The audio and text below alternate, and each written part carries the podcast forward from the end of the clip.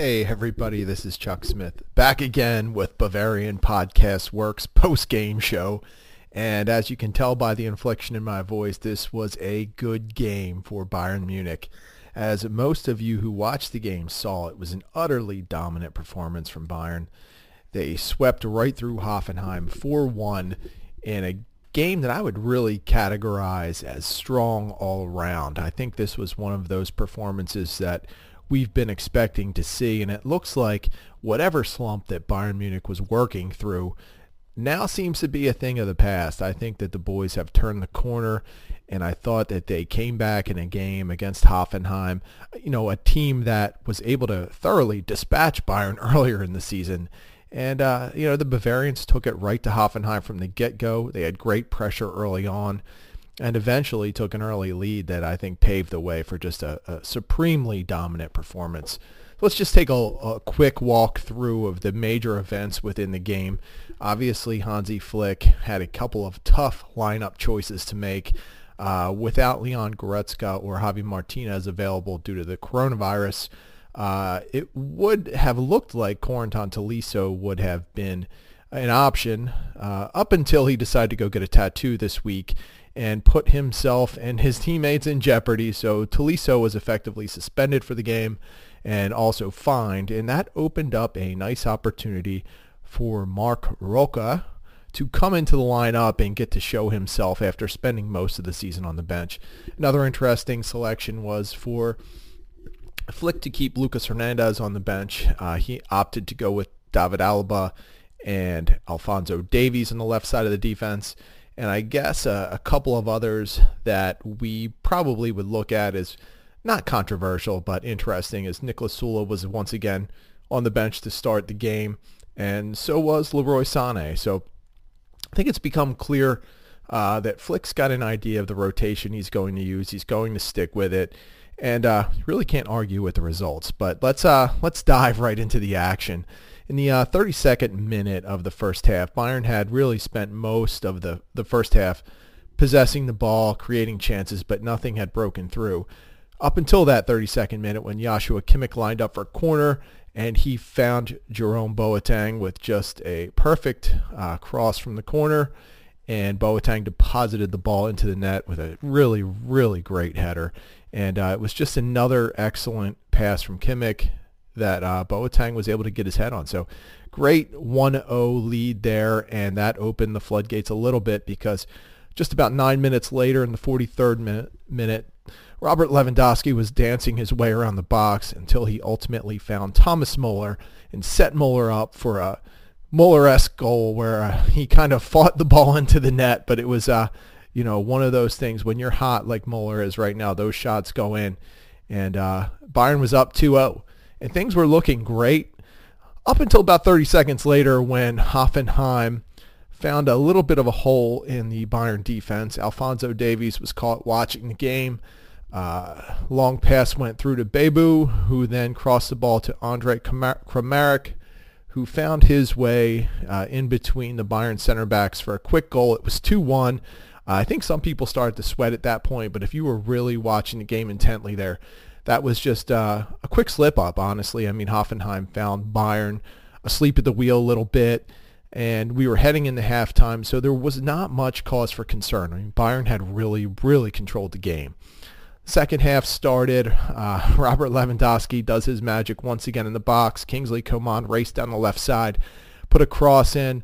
Uh, Oliver Baumann made some contact with it, but the ball was laying there in the box, and Lewandowski did what he always does when there is uh, a ball waiting to be put in the net. Uh, he did it, and he gave Bayern a 3-1 lead. It was a, you know, again, it wasn't the most picturesque goal, but it's exactly what Bayern needed. And once the game got to 3-1, I think everyone kind of had the feeling that this was this was over.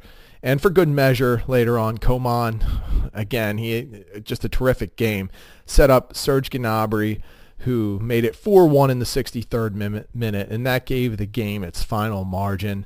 Uh, really, again, really impressive contest from Bayern Munich. I thought Hoffenheim was game. It sounds weird to say. I mean, the game was 4-1, but Hoffenheim was very competitive. Uh, they clearly had a philosophy coming in that they were going to, to lay back a little bit and see if they could strike on a quick counter. And early they had a couple of opportunities that Bayern was able to, to handle. Uh, unfortunately for Hoffenheim, you can only absorb so much pressure from Bayern before you crack, and that's what that's what happened. I mean, on Boateng's goal, uh, it was clearly like at that point of the contest, uh, Hoffenheim was getting a little tired. They were getting a little weary from having to withstand so much pressure, and it was just a perfect corner attempt from Kimmich that met Boateng's head. Uh, you know, when you look back at that first half, it always just felt like it was a matter of time. And for Bayern Munich, I thought, you know, at no point in the contest did I feel like they were under a heavy threat. I mean, obviously Hoffenheim has some talent and they have some ability and they're able to strike quickly, but Bayern was firmly in control. And I guess it was only a little surprising in the fact that you know, we had Roca in the midfield, and there wasn't really uh, too much of a book on him to see how he would handle the pressure. And it turns out that he did fairly well. I, I would say that uh, partnering up with Kimmich, it provided Kimmich the confidence to venture maybe more forward than usual, uh, because Roca is it, by nature is just not an offensive player, and I, I, think we saw some examples of that. But the twosome made the that partnership work in the midfield, and obviously, you know, Leon Goretzka is the primary choice to partner with Kimmich, but uh, Roca, you know, he stepped in, and I thought honestly his performance today, uh, it would probably, in my mind, give him the edge over Corentin Tolisso moving forward, only because Tolisso I think has not been as consistent. He hasn't really shown that he's handled how to work together with either Goretzka or Kimmich and Roca, I think by being a little more conservative and a little bit more defensive minded, was able to be a better fit, almost as if, uh, you know, Javi Martinez, when he fills in in that spot, how he provides a little stability. I felt like Roca did that. So I, I think it was a very encouraging uh, performance from Roca. And I think that this is something that they can build on. And if Tolisso can't stay out of the tattoo parlor, I think that Hansi Flick has a good option now moving forward with uh, Roca. Uh, another couple of notes that things that I saw during the game. I thought Thomas Muller was once again excellent. He seems to have hit a point in his personal game where he has now become that scoring threat once again while also simultaneously being able to constantly look to set up his teammates.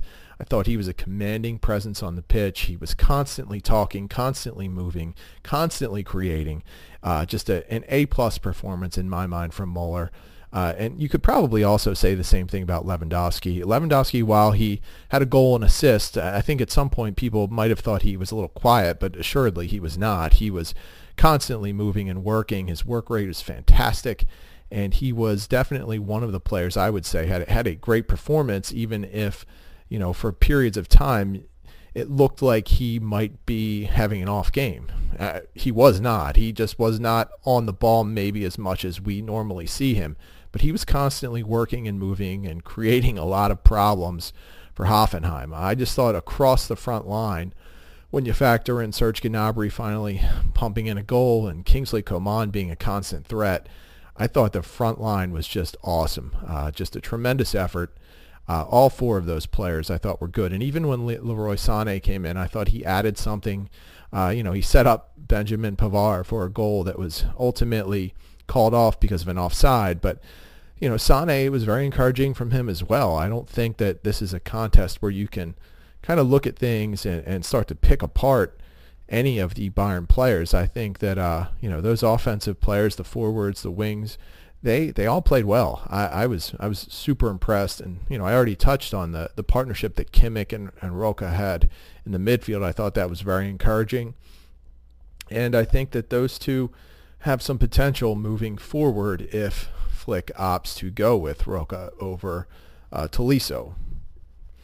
Uh, defensively, yeah, there, there were some issues at times, but again, uh, this was an encouraging performance. I think early in the game, Bayern got caught looking and watching a couple of times, found themselves out of position, uh, especially on the, the goal that Hoffenheim had. I think that was just a mental lapse from Alphonso Davies. I think that you know, sometimes Davies gets caught up in his own speed and thinking that he can catch everything. But we've seen him uh, more than a few times this year have some problems with his positioning and reading balls out of the air. And I think his inability to, to read that particular ball uh, cost him just a split second in hesitation and allowed Bebou to get behind him.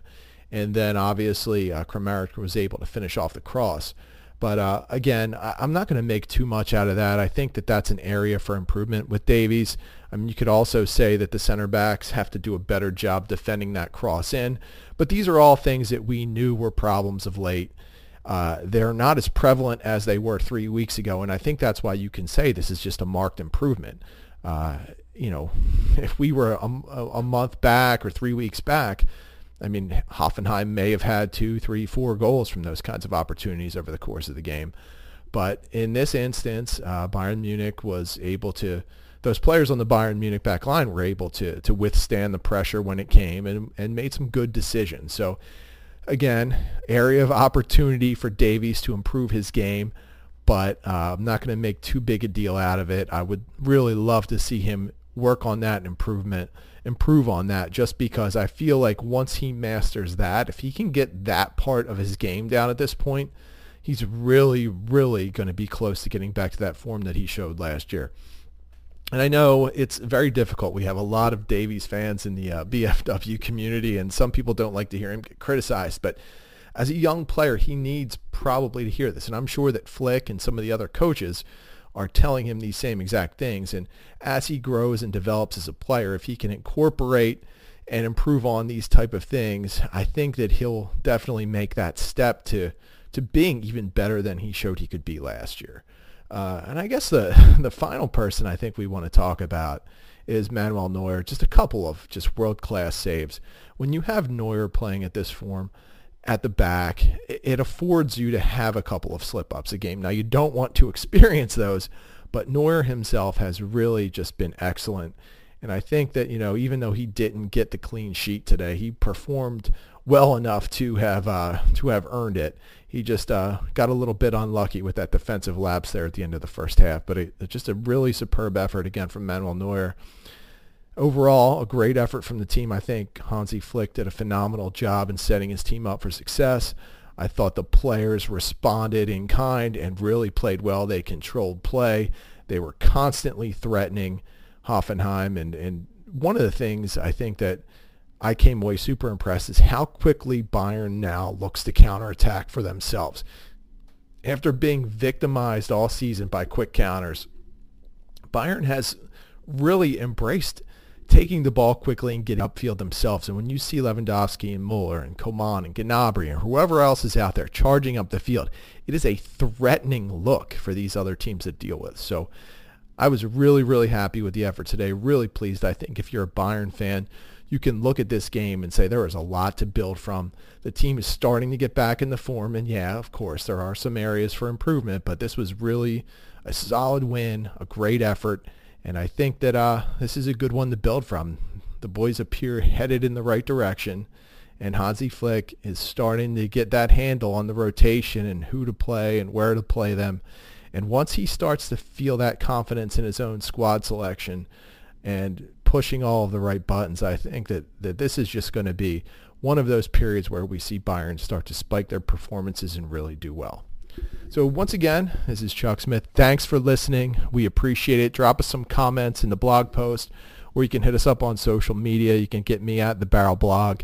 You can get us as a website at Bavarian FB Works. We love to hear from you, and we appreciate having the opportunity to do these post games with you. So thank you again, and we will see you next time.